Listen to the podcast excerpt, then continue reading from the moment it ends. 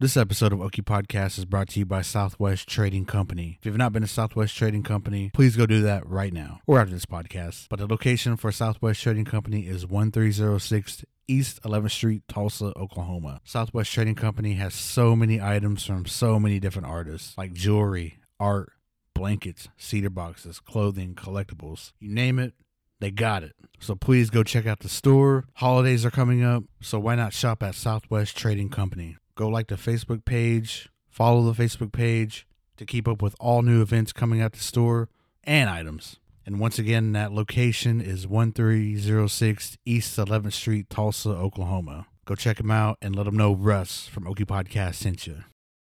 What's up, everybody? I just wanted to let everybody know about my good friend Danielle Campbell's Winter Solstice Fashion Show happening on December 17th, 2022. Doors will open at 4 p.m. and the fashion show will start at 7 p.m. Location is the NSU Ballroom, 612 North Grand Avenue, Tahlequah, Oklahoma. This fashion show will feature seven indigenous designers, vendors, entertainment, and of course, fashion. VIP seating is available. If you would like to sponsor this event, please contact Native Beauty Aspiration at gmail.com. Don't miss out on this fashion show, the first one coming to Tahlequah, brought to you by Danielle Campbell and Native Beauty Aspiration. What's up, everybody? This is Russell Sun Eagle from Okie Podcast, and I'm here with Jason David Frank. What's up, everybody? Jason David Frank, the Green Ranger, White Ranger, Red Zeo, Red Turbo, Black Dino Thunder, and now my own movie called The Legend of the White Dragon. Just want to say thanks, everybody, for listening. You guys are the best, and you know what time it is? It's morphin' time.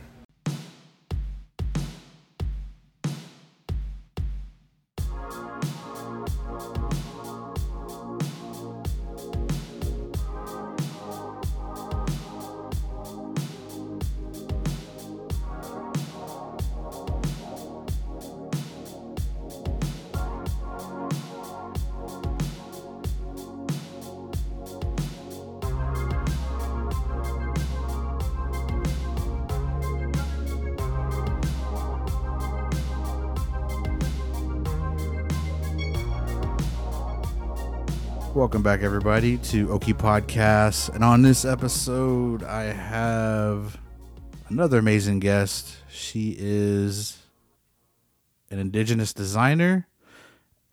I have Dr. Jessica Moore Harjo on today. How you doing? I'm doing good. Doing How are you? good? Yep. I'm doing good too. On this very chilly day. Yes, yes. Yeah. Well, thank you for coming over, uh, making time to come over. I know very busy with everything you got going on, but uh, I don't know. Like, where did you? So, are you Pawnee as well?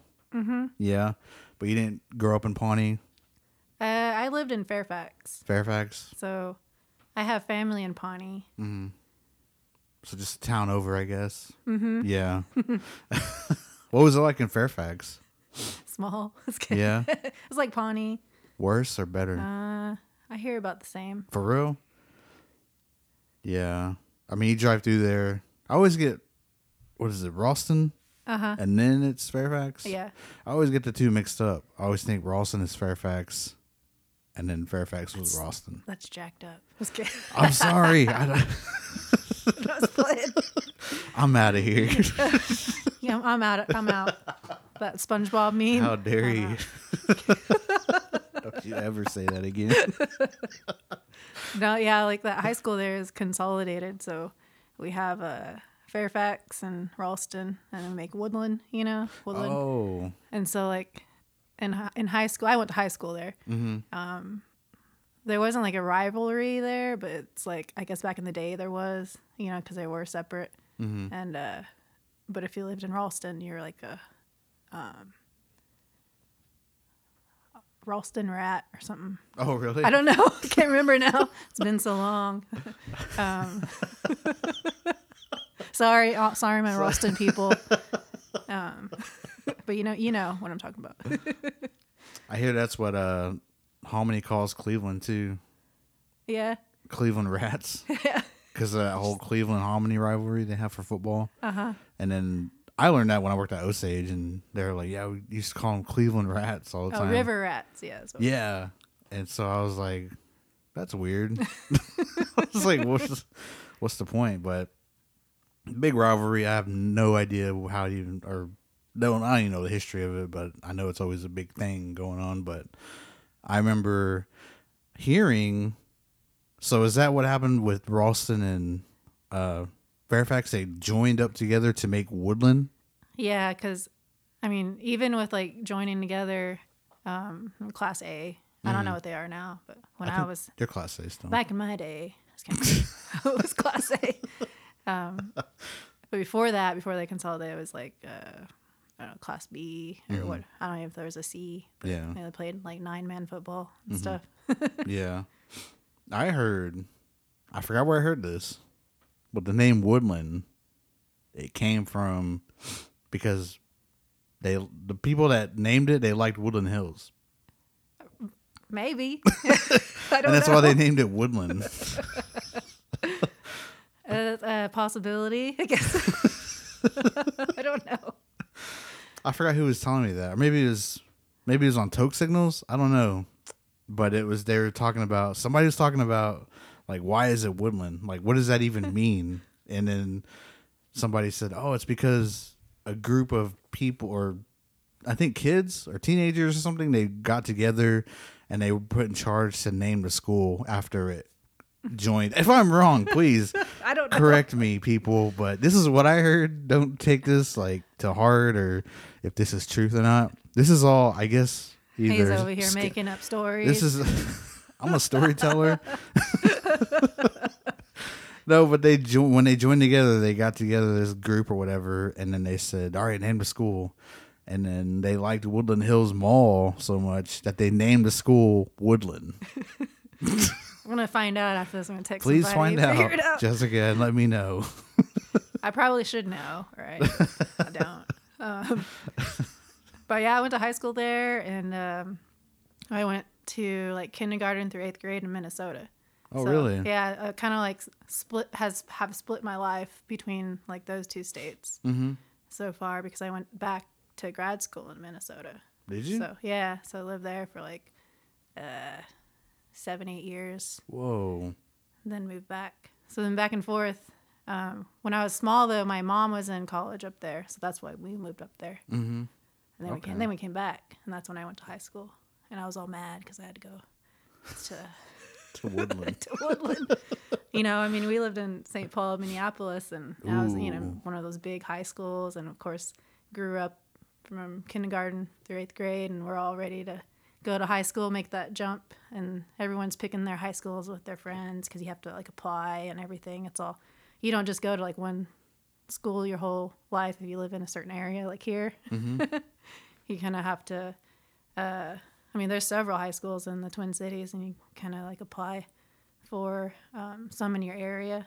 And there's it, there's districts and stuff, but you know, I really don't know. I was like 14, um, but I was really ready to go to this one just because some of my friends were going in there, and we all applied and we all got in, but got ripped away. Whoa. Which I mean, it turned out all right. You know, Yeah. I'm all right. but that happened. Came back, went to Woodland High School, and I was just like, Was it rough coming back here and then just kind of? it was a. I mean, it was a different kind of change because I I grew up and I was like in the city. You mm-hmm. know, we lived in St. Paul, Yeah. Um, and so used to just like so many people. I think that was the main thing, and like diverse people mm-hmm. and different cultures, and that was like normal for mm-hmm. me. And then coming back here was just kind of like mostly, you know, non-Indian people, uh, non-everyone people. I don't want to more white people, you know. Yeah. Um, and then there was like, at, at least in like Fairfax, uh, there was a lot of like natives in there, so that was like okay. But I really wasn't used to that because in St. Paul, I was still like maybe had a couple of other kids that were like maybe like Ojibwe or something. But like all my friends were like you know white, black, Asian, Hmong, uh, you know just all kinds of different cultures. I didn't really like discriminate against anybody or realize that was a thing. You know. Yeah. wow. Yeah, I've never been to Minnesota. I'd like to go sometime. Go Vikings. But Hey, we're going to the Super Bowl And so I'm an avid Vikings fan. Oh, by yeah? the way, yeah. Okay. I've Been telling um, my husband that we're going to the Super Bowl. We're gonna be there. Better Out- be there. Out, I don't know about inside, but we're gonna be outside that stadium. Are they good this year? yeah, we're Are like they? number one. I haven't really paid attention. Are they number one? Yeah, Whoa. Maybe number two, but you know, hmm we have the. I think we're eight and one now. Oh wow. Eight and one. I know Philly just lost and they were eight and zero, so everybody was all tripping about that when they lost. That was the only thing I knew, but that's cool. I haven't. I don't think Vikings have been that good ever. I don't want to disrespect you. Hold on here. It's good. I believe we're good every year, Strike but two. um, it's good. That's strike two, buddy. I'm leaving this place again.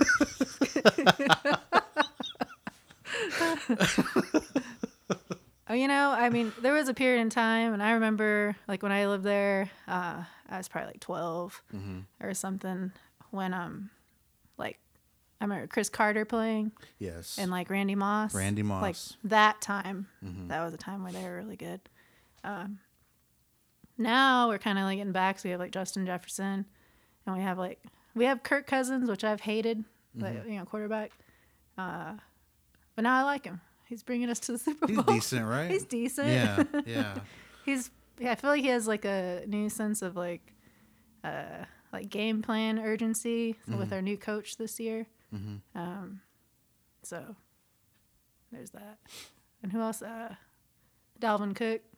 Oh yeah, you got Dalvin Cook too. Mm-hmm. Yeah, I know Jefferson's. I play fantasy football, so I pay attention to that, like the players really. But Me too.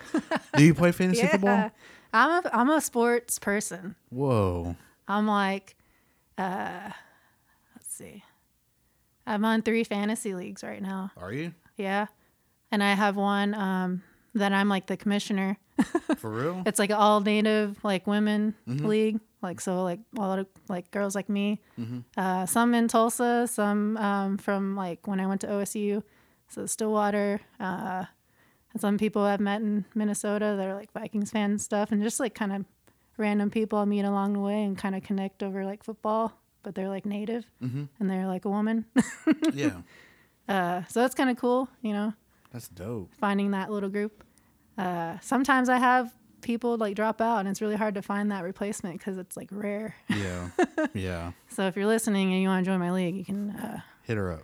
we want to expand to 12 person leagues next year. How many you got? Eight, We got 10. ten? Mm-hmm. Okay. Yeah, I'm in about three as well.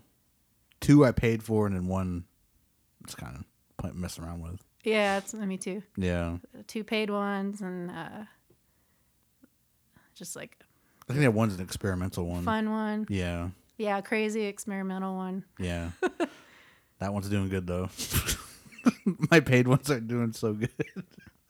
I'm in one uh, hosted by my friend Shondine, and um, she's like, I don't know, she jacked up all the points.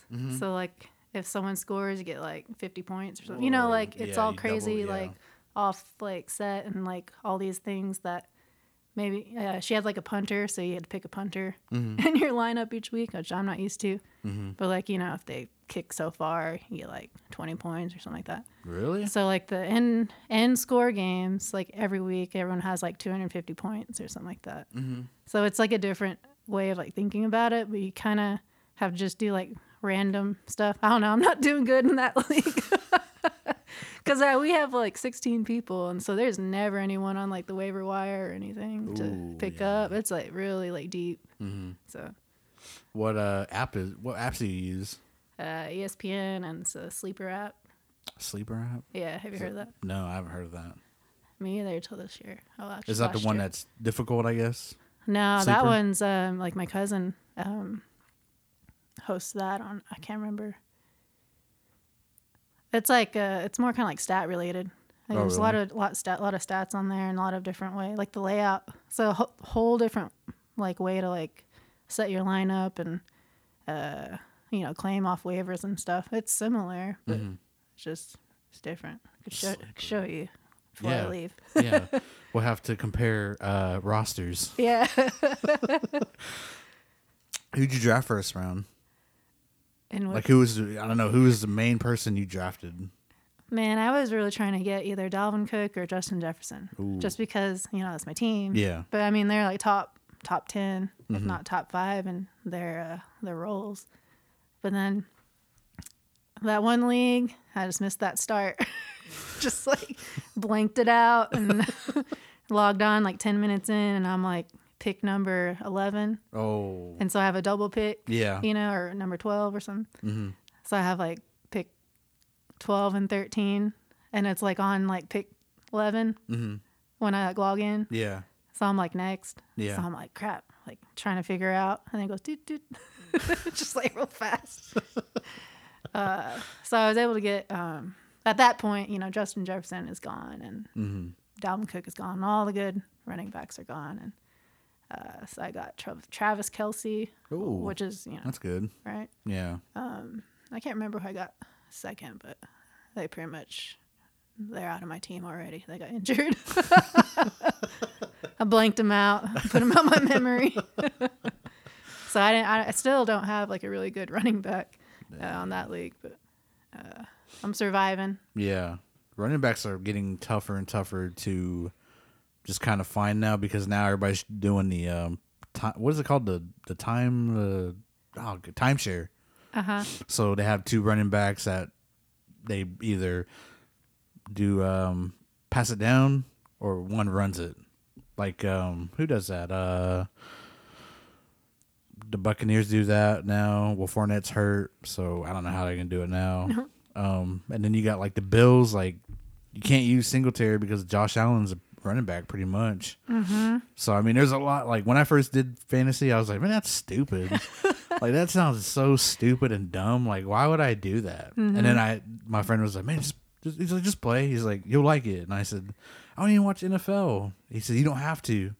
They already have like the projected points. Just line your people up. He's like, and then your points will add up. He's like, once you get into it, man, it's pretty fun.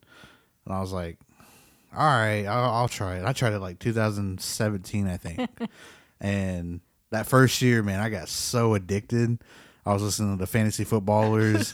I was like watching all these Had shows. spreadsheet. yeah, I was right. Like I was, like I wasn't ready for the draft, but that next year I was like watching everybody, listening to everybody's pods or whatever, and like just like yeah, looking at stats and like who's traded, who got dropped, who's a free agent, who's getting signed, all this that, who tore their Achilles because they're not the same.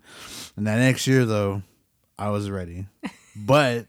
Dang, I drafted Christian McCaffrey because I had the first pick, then he got injured. and he got injured. I did the same thing. and I was so mad. And then um, uh, who else got injured? So I I picked like two people in the first round or like the first three rounds, and they got injured. They were supposed to be really good, and they one was a hamstring, ankle, and I think one tore their ACL or something like that. And I was like, this is so. I'm so mad right now because I did all this prep work, and now everybody's hurt. So I just had to, yeah, I just had to stay strong, get on that waiver wire. so you then- really got to dig, dig in there, huh? You're just reading all these nobodies. yeah, trying to get a sleeper. That's fun though too, you know, because fun. if you you do you know end up saying like, all right, I think this guy can uh, have some potential, Mm-hmm. and you get him, and you're like happy, and when he really does like you know produce t- for you. So I remember. I remember last year it was uh, James Robinson. I Yeah. think. Yeah, he was the one that somebody drafted him and they dropped him. Everybody's dropping him because he wasn't getting the proper work, and so um, I think I picked him up because I really needed a running back. And then that week I picked him up. Man, he hit. And he kept hitting every week, and everybody was like, "Oh, this guy's a sleeper of the year." And I was like, "Whoa, I got a sleeper." yeah, success. but it's very addicting. Like this year, I don't know. It's kind of like I'm kind of there and I'm kind of not, just mm-hmm. because like I'm trying to balance everything that's going on, and I forget to set my lineup sometimes, or I just have not had the time to like listen to the fantasy footballers like I used to. yeah, So coming into this season, I was like, man, I was like, I don't know really much about anything, and I picked up some of the names from last year, like Davante Adams with the Raiders. Oh my god. Oh, I picked up Fournette. He did okay for the first part of the year. Now he's kind of just slowing down, I guess. I got Tom Brady in one, and dude, that He's was a mistake. Flopping. He is flopping. I've had Tom Brady in one of my teams every year since I played, and Uh-huh. he's never disappointed me. Well, this year This year, he's just not the same. not the same. Nope. I think he just needs to retire. Mm-hmm. I think he did, and then he came back. But I think he's just missing Gronk. Gronk last year was amazing. Somebody dropped him and I picked him up and he was amazing throughout the second half of the year. somebody year. dropped him. Oh, he was like The yeah, first part of the year, I think they were just kind of feeling everything out and then um and then everybody everybody's dropping him because he wasn't doing anything and they're like, "Oh, he's old and all this." Mm-hmm. And I I needed somebody, so I picked him up. And like a couple weeks later, I was about to drop him, and I was like, "If you don't do good, Gronk, this game, I'm dropping you." and he he I think he had like 15 points or something. And I was like, "All right, I think you're good enough to keep." So, so I kept him. It's a good Oh my production. gosh. Yeah, fifteen. But yeah, he's uh but fantasy football, anybody hit us up if you want to play. It's really fun. I keep telling people it's a good little hobby. It's a good little thing to get into. It'll keep your mind occupied if you really don't have like if you're stuck at work, then you can just listen to this stuff and like set your lineups and everything. So but And you can get a little weekly prediction on your podcast going. I know when I like when I had this going like last year and I was really into fantasy, I was like, it'd be really cool to do like a fantasy like podcast. yeah, just like a Just run, get on here and rundown, yeah. weekly rundown. just what we're doing now, just talking about players and stuff and like but I was like nobody nobody wants to come on and talk because they're scared Who's gonna listen? because like I asked a few people I was like man would you guys want to come on and like you know talk about fantasy just Mm-hmm. it doesn't have to be like in depth just we'll just talk about it like we'll talk about what we have and what we know and stuff and I don't know Oh, I'll come back on. are you A recording? Dedicated episode for fantasy football. I'm all all about that. if you know two other people man we should all link up and do this All because. I I'd be down reach to out to my team or my league. two other people that want to talk that aren't afraid of the record button. I know. people are like I don't know I might say something dumb I was like who cares I don't like hearing my voice. that too. I was like, I don't either. I don't either. I hate Uh-uh. my voice. I don't even want to listen to this episode when it comes out. I'm gonna say here you can you can listen to it. I'm not. Did you do a lot of sports at Woodland? Uh, I I pretty much played everything just because that was like the only thing to do. I think. so yeah, I did. I ran track and cross country. I played basketball. I did slow pitch and fast pitch, uh, softball, and uh, well, before that, I didn't play any sports. Like in in Mini, Mini, Minnesota, I played soccer. Oh, really? So that was like my my sport up there from when I was like a little kid to like like eighth grade. So I played nothing but soccer. I played year round. That was like my favorite sport. And then moved back down to Oklahoma, and then I have soccer yeah. down. Well, they didn't have it at Woodland. Mm-hmm. I think they have it in like the uh, Tulsa schools. I Mm-hmm. think, but um, yeah. So I was like, well, well, that sucks, you know. But I was already just like mad anyway because just like not, you know, where I wanted to be. You know, I'm like 14, you know. Yeah. But yeah, the the sports there, um, it was fun, you know, because like like you said, it's not really anything to do there. So, like when you played softball or basketball, you had like games two days a week, like Tuesday, Thursdays, and so you got to travel around these little schools and play and get to ride on the bus with your friends and. Um, we weren't very good, but it was fun. I, I guess well, I was on the basketball team. They were pretty good uh, when I was a freshman or something. But I mean, that was the first time I ever played basketball in my life, so I was just kind of Oh, really? kind of there, you know. Yeah. So I just uh, I played every sport because of my my friend. She was on every sport. I just wanted to like hang out with her. So she's like, "Come play with us." And I was like, "Okay." So I just like joined the team, and we don't have no tryouts at that small of a school, so I was just on it. I was athletic enough, I guess, to to not be like hurting myself all the time. Um, but that I did, you know, end up having some injuries uh, junior and senior year, which which sucked because I was actually good at track and I was um like the state track uh, championship and all that stuff, and I like hurt my knee. Oh, really?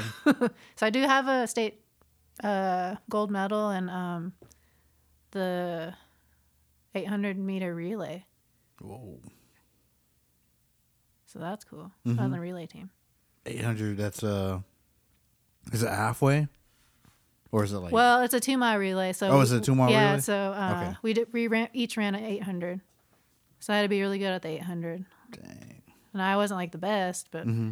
uh, I was good enough to be on the relay team because we had uh, we had three really fast girls on there who were like first place in every other thing, like the 400, 800 mile run, two mile. So I was always trying to like keep up with them, but Mm-hmm. at least I was like in that fourth spot on our team and everything. Mm-hmm. So I was able to train with them and make my time a little bit better. Um, it's like my like my best time was like a 230 on a, the 800 which is good. Mm-hmm. for those girls to be running like you know 216 226 230 um, and they won state you know first second third. So Mm-hmm. it's kind of it was cool. I didn't realize i was fast until i would get out into the other uh, schools you know and they're like top runners running a three minute two uh, two lap 800 Whoa. so I'm like, oh, I guess I am pretty. I was just, I didn't realize I was with these elite people who Yeah. were like state record people. So that was cool. Yeah, I like that. Um, and then you know, like cross country too. They were all like the the winners of the state, and uh, we we did pretty good as a team. Uh, we had a really great coach, uh, Paula Martinez. She was really great with us, and uh, she was a track star herself when she was younger. So it was uh, cool to learn from her and be athletic at that time. Yeah, I know. Highlight of my life in athleticism. I mean, I try to run now, uh, but it's you know not anything like that. I know. I would never be able to be that fast again. It's crazy when you're like I mean, we're not even old, but you know like like you look back and it's like, damn, like I was really like doing this stuff that they were putting us through. Like, yeah, all these practices and running hard and all these exercises and stuff and it's like you look back at it it's like dude i actually did all that stuff that they made us do in these whatever it is like football track uh wrestling everything you were in like basketball and stuff like suicides and everything and you think like now it's like god like. I know. If I were to be yelled at now and made like to do that stuff, could I make it? No. I couldn't. I couldn't make it. I would pass Probably out. knew about five suicides, and that's about it. We need to be like doing thirty, you know. Oh, I know. Yeah. I mean, I had like problems with my back. Like, I pulled a muscle back there, like Yeah. lifting something. Like, I don't know, like five years ago, five, six years ago. Ever since then, that same muscle just likes to be like Mm. pulling if I'm not like, you know, bracing myself or Mm-hmm. being careful enough. And so I have to be really careful, you know, lift with your legs and not with your back. And uh, it's really, those muscles are probably just like weaker, you know, Yeah. you have to be uh, Active and active and in shape. So you need to do some more of that. I know. I always say that too. I'm like, I want to do yoga. I never do. We should do. Uh, do you know Mark Wilson? do He's I? a yoga instructor. He's a native guy here in Tulsa. That sounds familiar. I have to look him up. I might know him. I don't know. Mark Wilson. I'll hit him up. Does he have a, like a studio around here? I don't remember. Um, he might, but it, it's somewhere. He teaches some classes. Um, Have you gone to one? Mm-mm. No. he like has. Uh, I I forget like when they are, but I don't. I don't go that way that early. Or that late. You know, these yoga classes are like 5 a.m., like 6 a.m. I, could, I guess, but uh, not with my little son. Yeah. That's a lot to ask of me.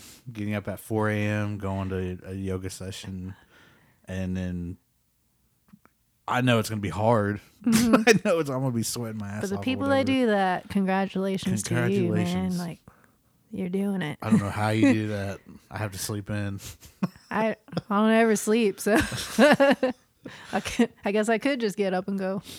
I actually, yeah. I go to sleep late, so and then it makes me sleep till like nine or ten. So I was I always go to sleep around two or three.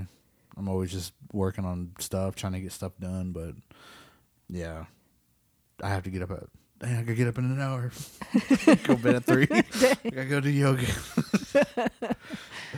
Yeah, I've been having like uh, insomnia some nights and be off and on. But my my uh, son, who's three, he's he's in that like period where he wants to sleep next to me.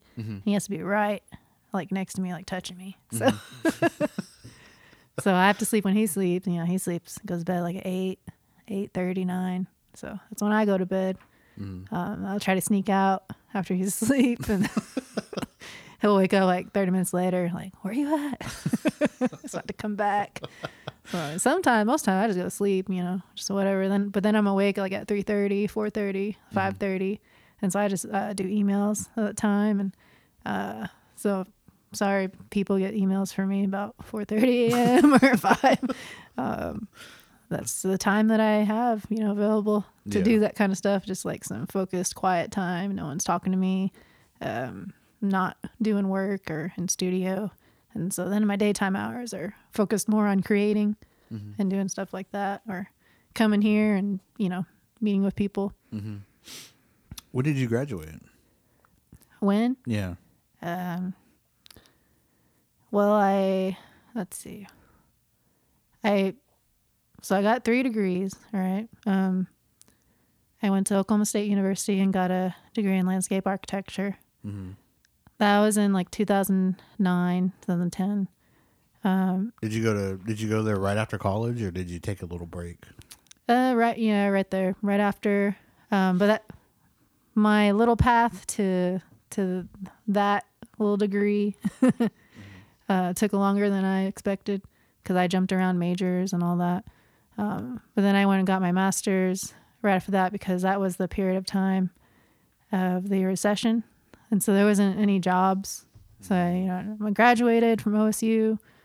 Um, I was going to be a landscape architect. You know, that was my degree and uh, still love it.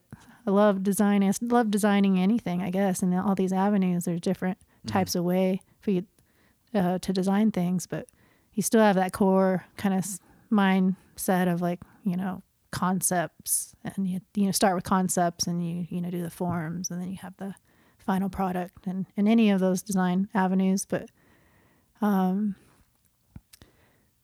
that didn't work out. So there's no jobs at uh, at that time.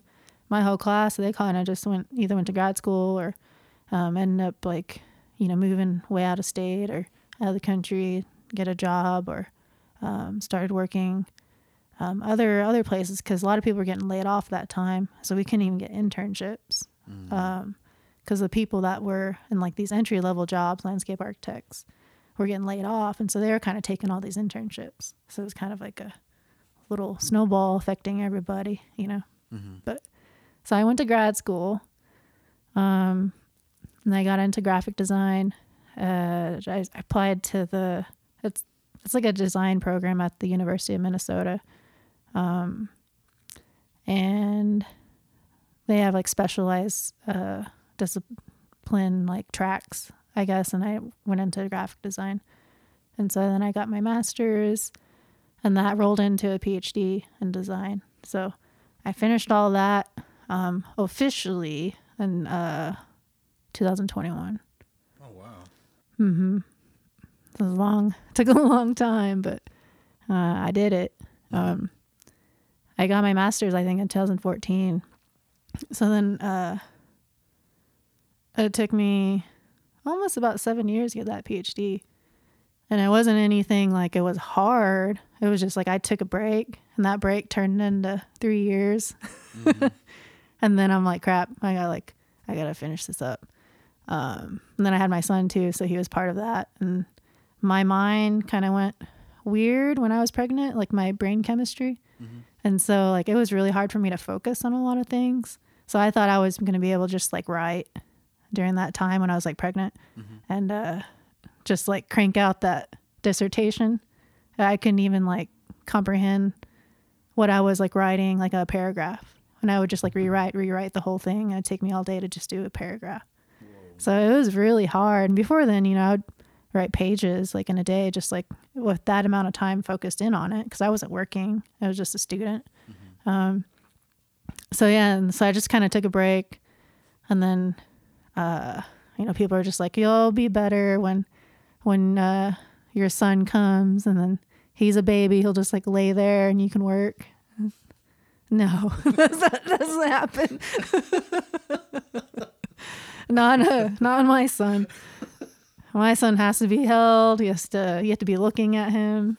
Uh, even now, even to this day, I'm trying to work at home on my computer. He has to come over and be in my lap and be touching it too. I set it down and he's not interested. He goes over there, but yeah, he's funny. so yeah, I finally just had to like sit down and um, once he was in like daycare or his school, um, when he was almost two years old, I was able to sit back down and kind of finish that mm-hmm. and uh, present it, defend, do the final oral exam and all that stuff. And that was during the pandemic too, so I had to do it virtually, mm-hmm. which was cool. I didn't have to go back up to Minnesota. True. Very true. And then, dang, so you went from landscape architect? Is that what you said? Yeah, landscape architecture. architecture mm-hmm. to, I mean, yeah, it's the same like designing a lot of stuff, you know. So, uh, but it's such a change from you know, I guess, like I, I would consider that like g- like golf courses, right? Is that, would that be part of it? Yeah. or I don't truly know. Like- well, you know how like um like art is, right? Mm-hmm. You know, there's like painting and there's like sculpture and there's all these just different categories. Mm-hmm. It's the same with that. Like landscape architecture is basically anything outside. Mm-hmm. So you design parking lots, sidewalks, streets. You can work with civil engineers to do like whole city plans. Uh, you could do um, pool pool designs. Be really specialized in like outdoor backyard designs or like mansions, you know, and uh, entertainment spaces. Um, it also gets into like the science of everything. So you're you know cutting into the earth, and so you have to know all like the soil science and Really? the area that you're specializing in. So you have to be certified in the state, licensed in the state that you practice in, because you have to know all the the stuff that you know does affect structures and anything that you're building. So, uh, and if you are doing an outside design, like outside of a hotel, for example, you want to make sure that conforms to all the building codes and um, your sidewalks that you're designing and putting into your plan has to be a certain width, and that changes by state. So you have to like know all that stuff. And if you're doing like a garden design is another like garden design, you can get into plants. It's like being like a specialist in like plant design, um, which you're again like really knowing the plants of the area and what's gonna uh, be something good to plant in the space that you're designing for. Like especially if people are going to be able to maintain it or not.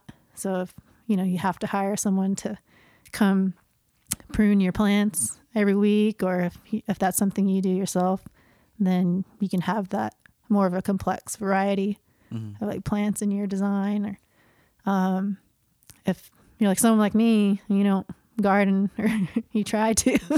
I want something that's gonna live, a little low maintenance. It's gonna live. I can like trim up a little bit.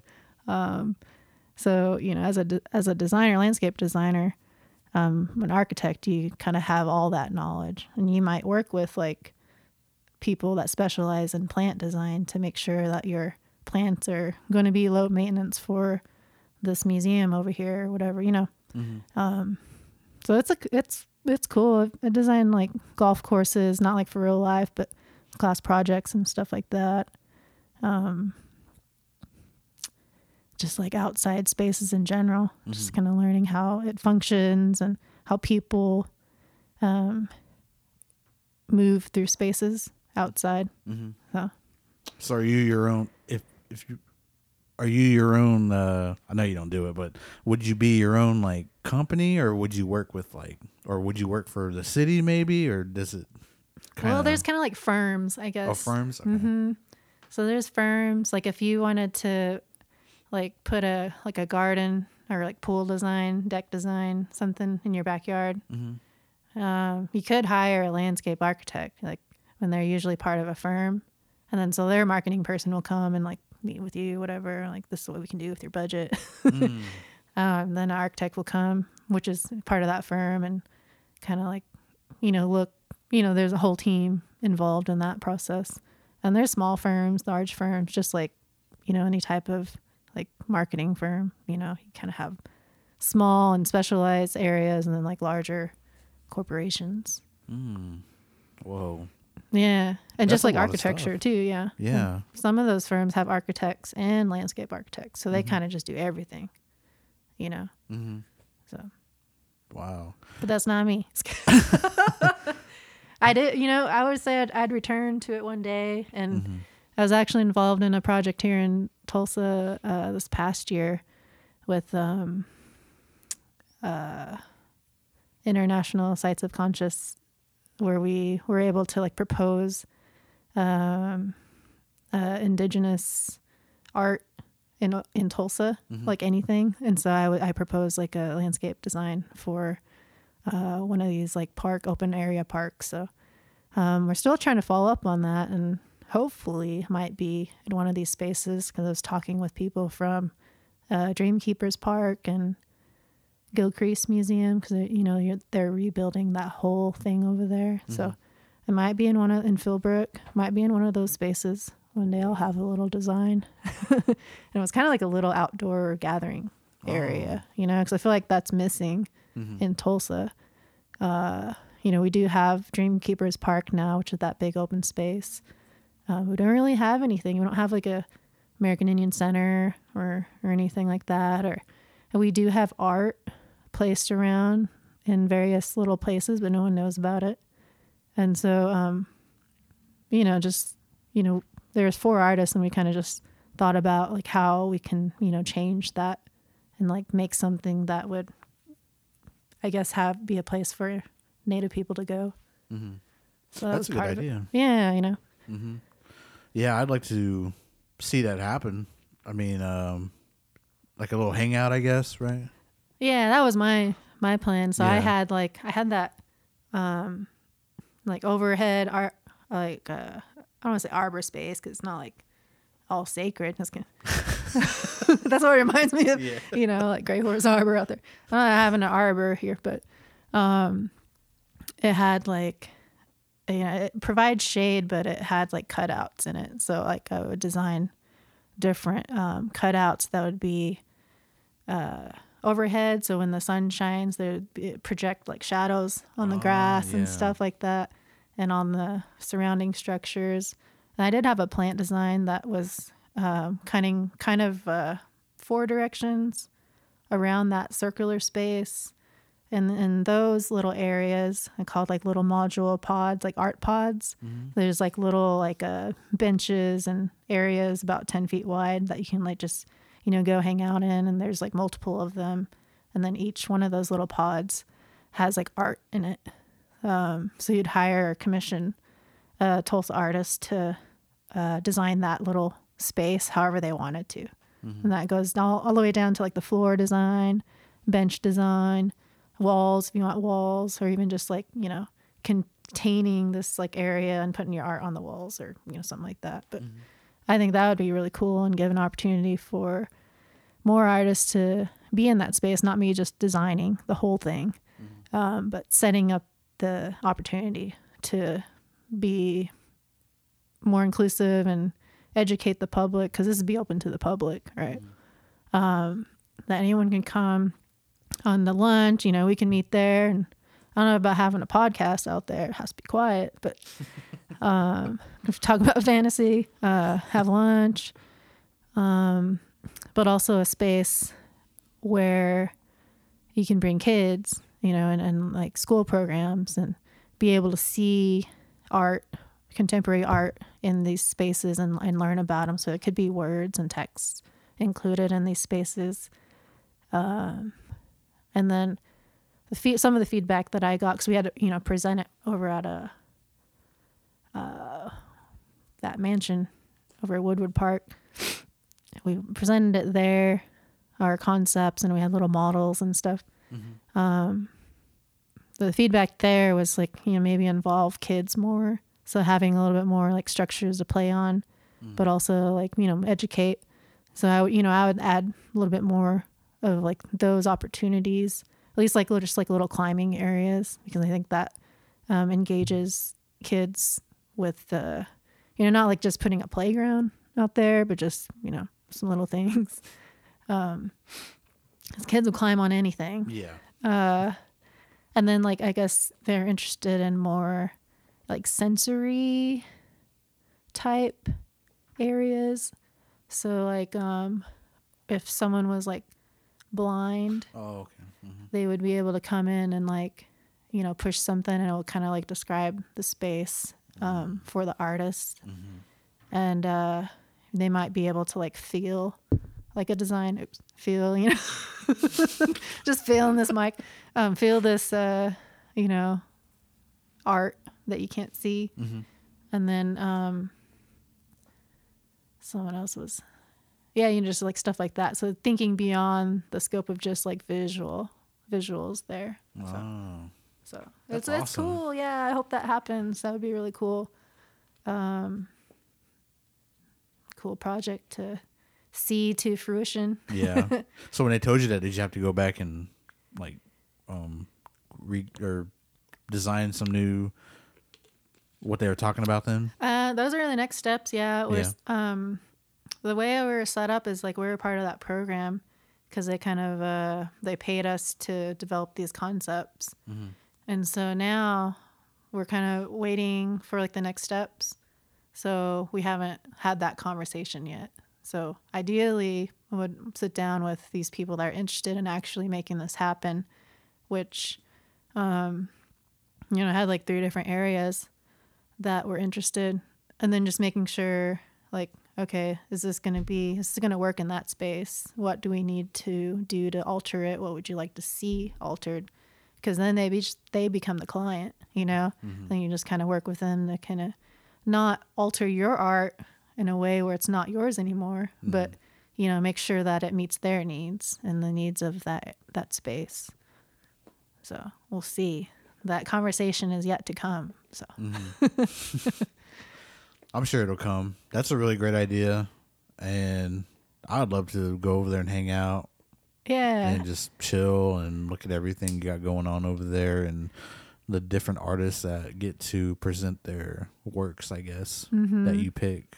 Are you picking them or them or It could be open process. yeah? I said even it can be like kids, you know, too, Mm-hmm. and it can be anything. It doesn't have to be artists. It could be rotating. Mm-hmm. It can be seasonal. You know, there's like a lot of opportunities for that. Um, the other the other artists uh, was Alex uh, Punkastock and um, June uh, Camille. uh, that's her Instagram name. Carpenter uh, and uh, Lisa Harkins.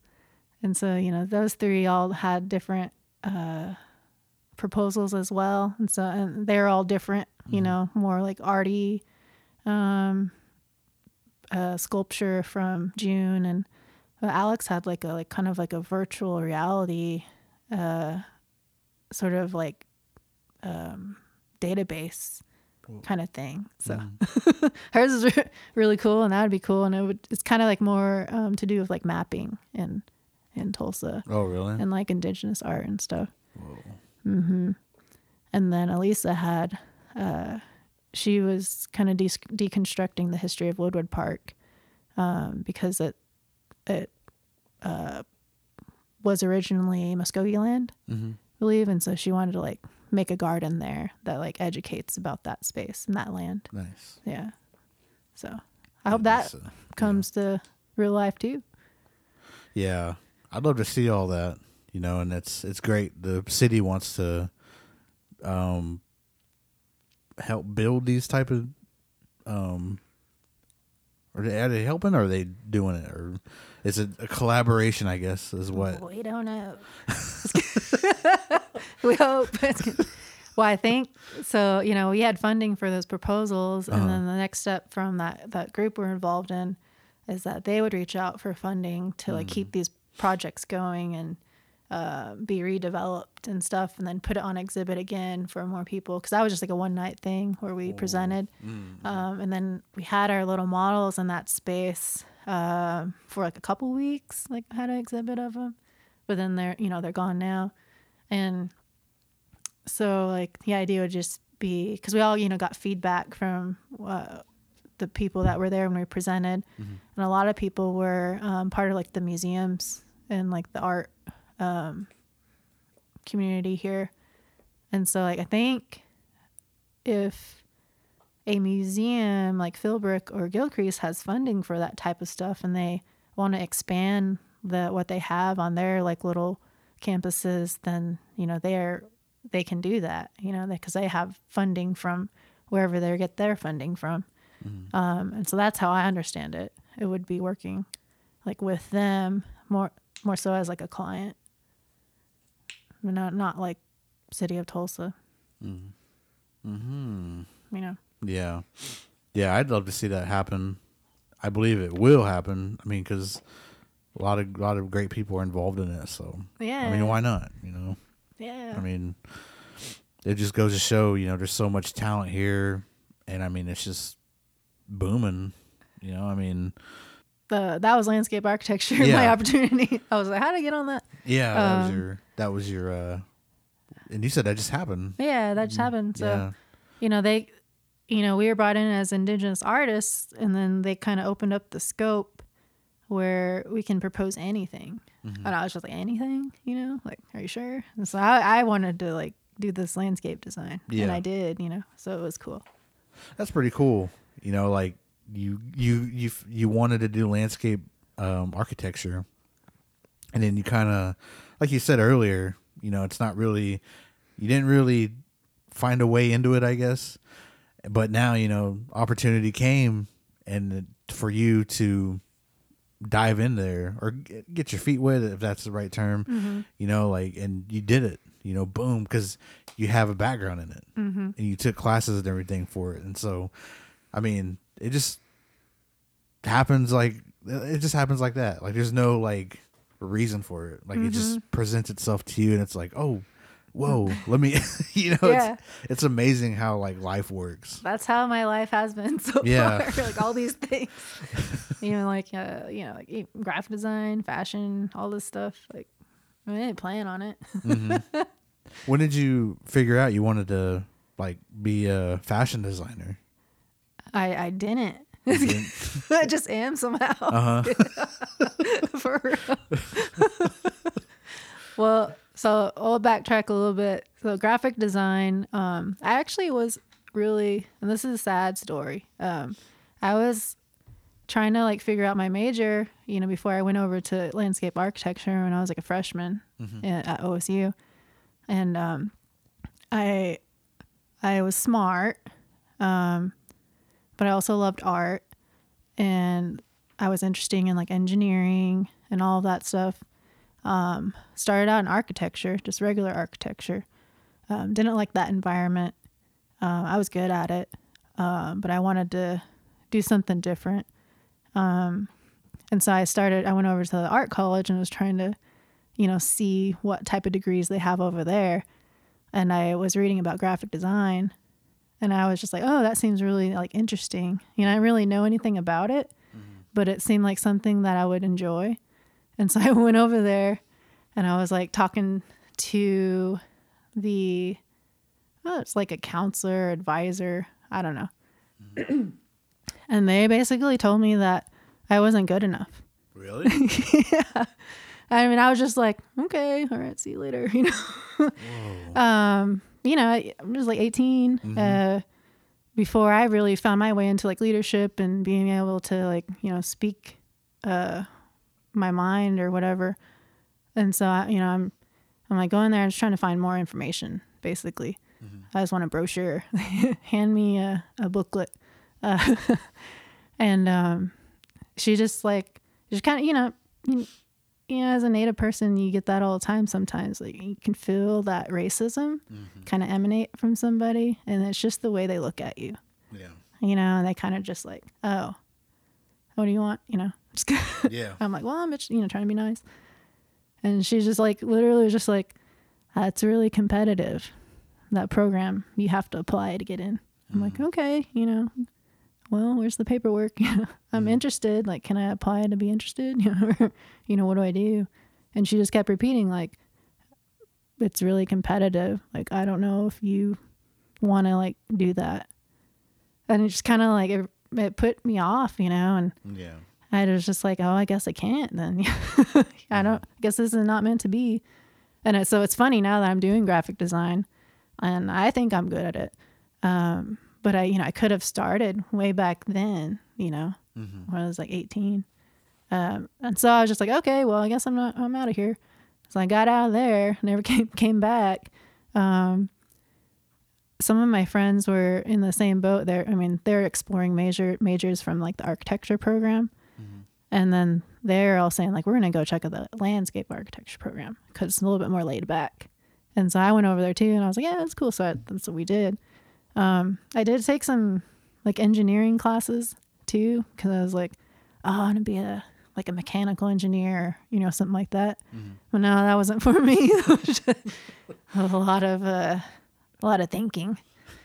Uh, yeah, you know, had to take like physics and chemistry and all that stuff. Um, and I, I, I understood it. and I could do it. Uh, I just couldn't do it in like the time constraints that they gave us. You know, that's a whole other thing.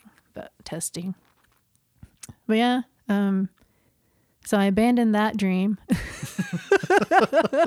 real fast and got out of there.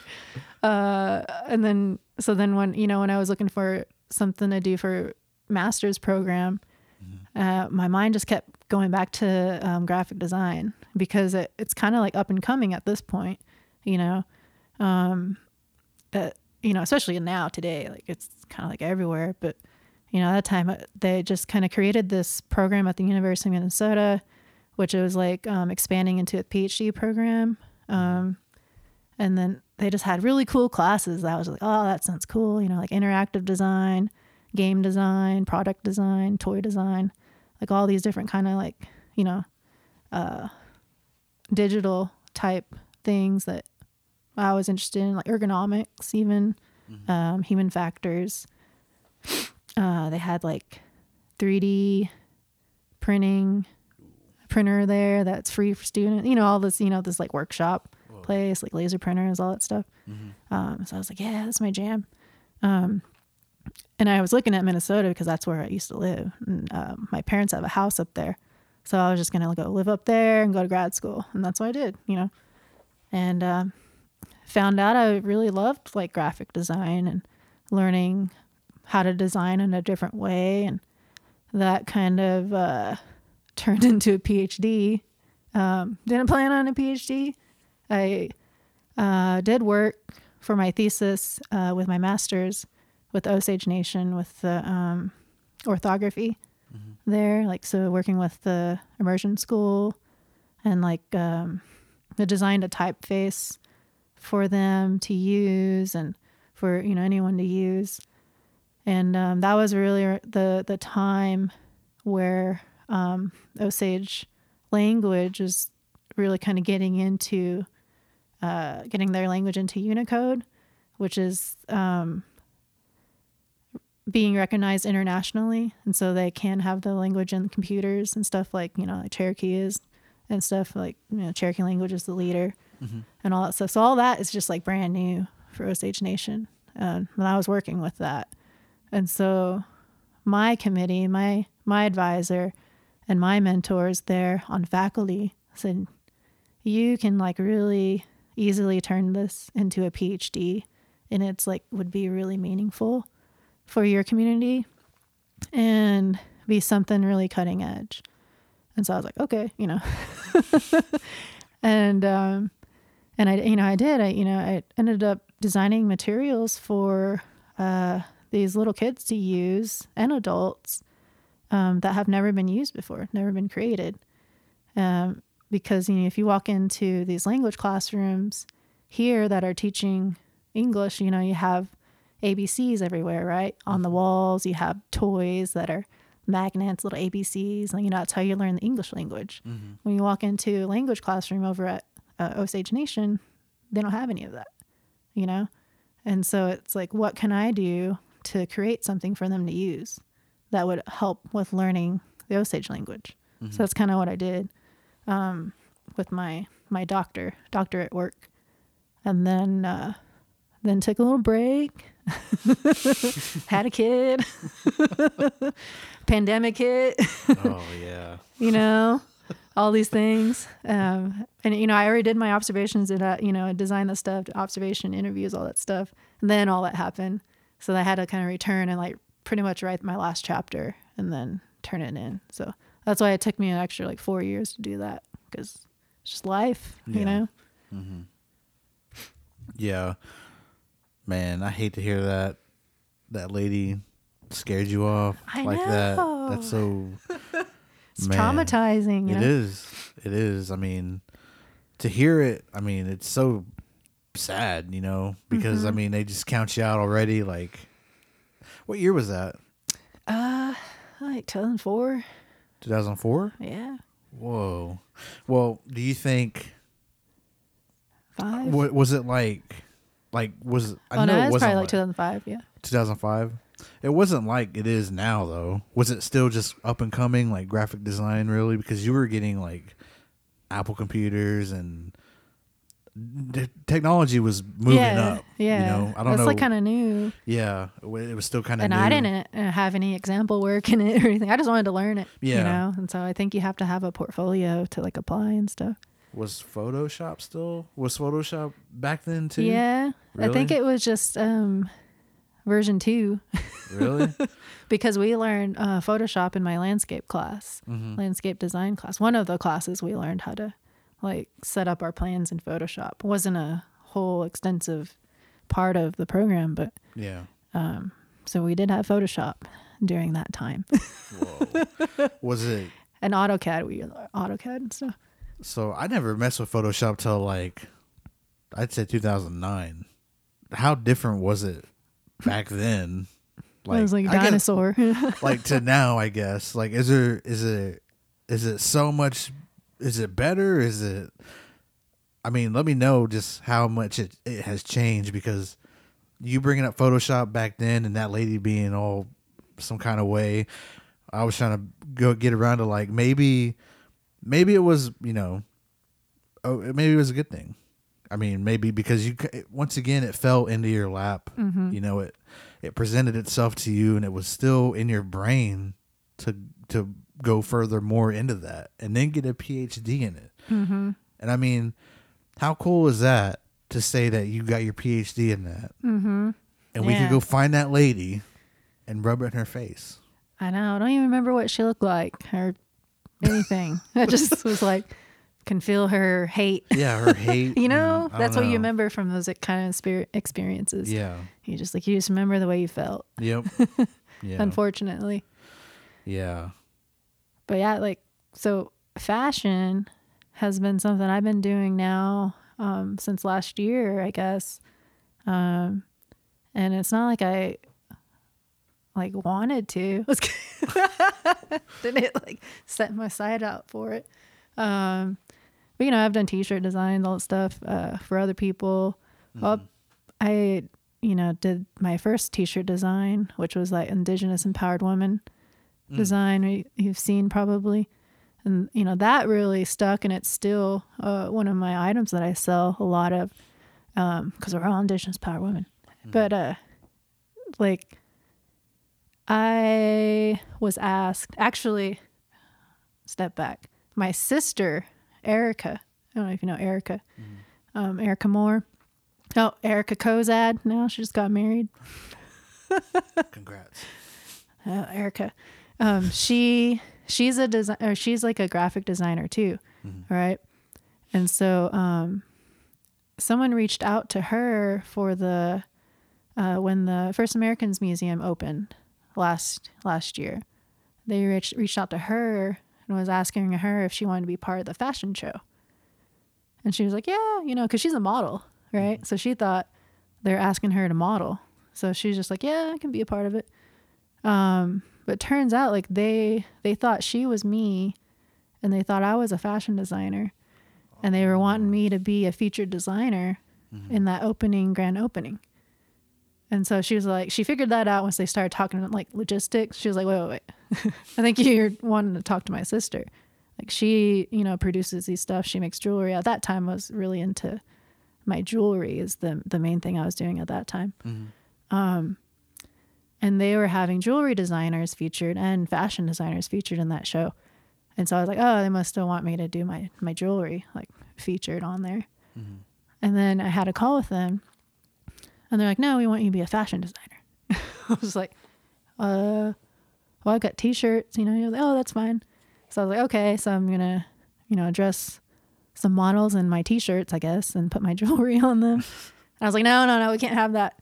So, um, so I ended up printing fabric and then making that fabric into um, different skirts, you know, with the help of Marley, uh, Fixico Hardison of No Hard Designs, little plug there, um, and Jasmine Fitzaxith um, of Ribbon Roots, who does ribbon skirts.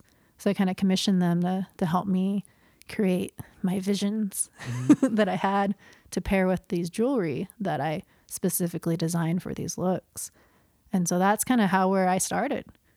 Um, so I had these ribbon skirts designed in this fabric that I designed, um, put on models, um, paired them with uh, clothing that I had designed, and um, jewelry. So like you know, necklace sets that I um, I designed metal work, and then um, earrings. And so I had twelve models in that show, and it turned out really great, like better than I have ever, you know, could imagine. Because I'm not, I wasn't a fashion designer. Um, and then I was asked back uh, three months later to because it was such a like a hit with the people. They liked it. It was different. Um, so I was asked back to do um, another show for the winter market um, and be the only designer at that market. So I was like, oh dang, I'm moved up to headliner. you know, because you know that first show there was uh, probably like six different designers Oh yeah. um, that were paired with jewelry artists, and uh, me, I was like both, so I wasn't paired.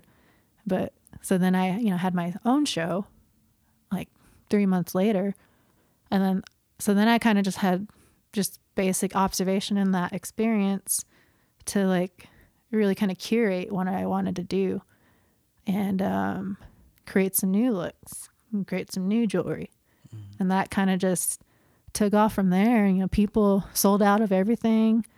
Um, all my jewelry sold out that night. Um, the skirts, like you know, everything that I created was like gone, and then it was became a thing that was in demand. So I start creating more of this stuff. Um, and then let's see. Then I was asked to do another fashion show um, in June, and that was at Teton Fashion Summit, RIP. But uh, Teton, well, they're they're um, they're Delaware now, Delaware. right? has Yeah, yeah. I was gonna say somebody has them. but I'm gonna get it wrong. It was Delaware. Yeah. And there's RIP in, and then they're risen again. Kudos to them. Uh, yeah, they had a fashion show summit, and I was one of the featured designers there. And so I did another show, um, kind of changed it. And by this time, kind of shifting like seasons. I'm like, oh, I'm going to do like a summer collection, you know. It's, that's what they call these collections. And uh, then I was asked to do another show, you know, just kind of like kept spiraling, you know, not spiraling, but leading to um, more opportunities. Just did one um, uh, October. Was that last month, right? Yeah, last month. Uh, yeah, a month ago. Uh, I did one down at Choctaw, Choctaw Nation for the Five Tribes Conference. Oh okay. Yeah, went down there and um, was one of two designers being featured. The other one was Choctaw.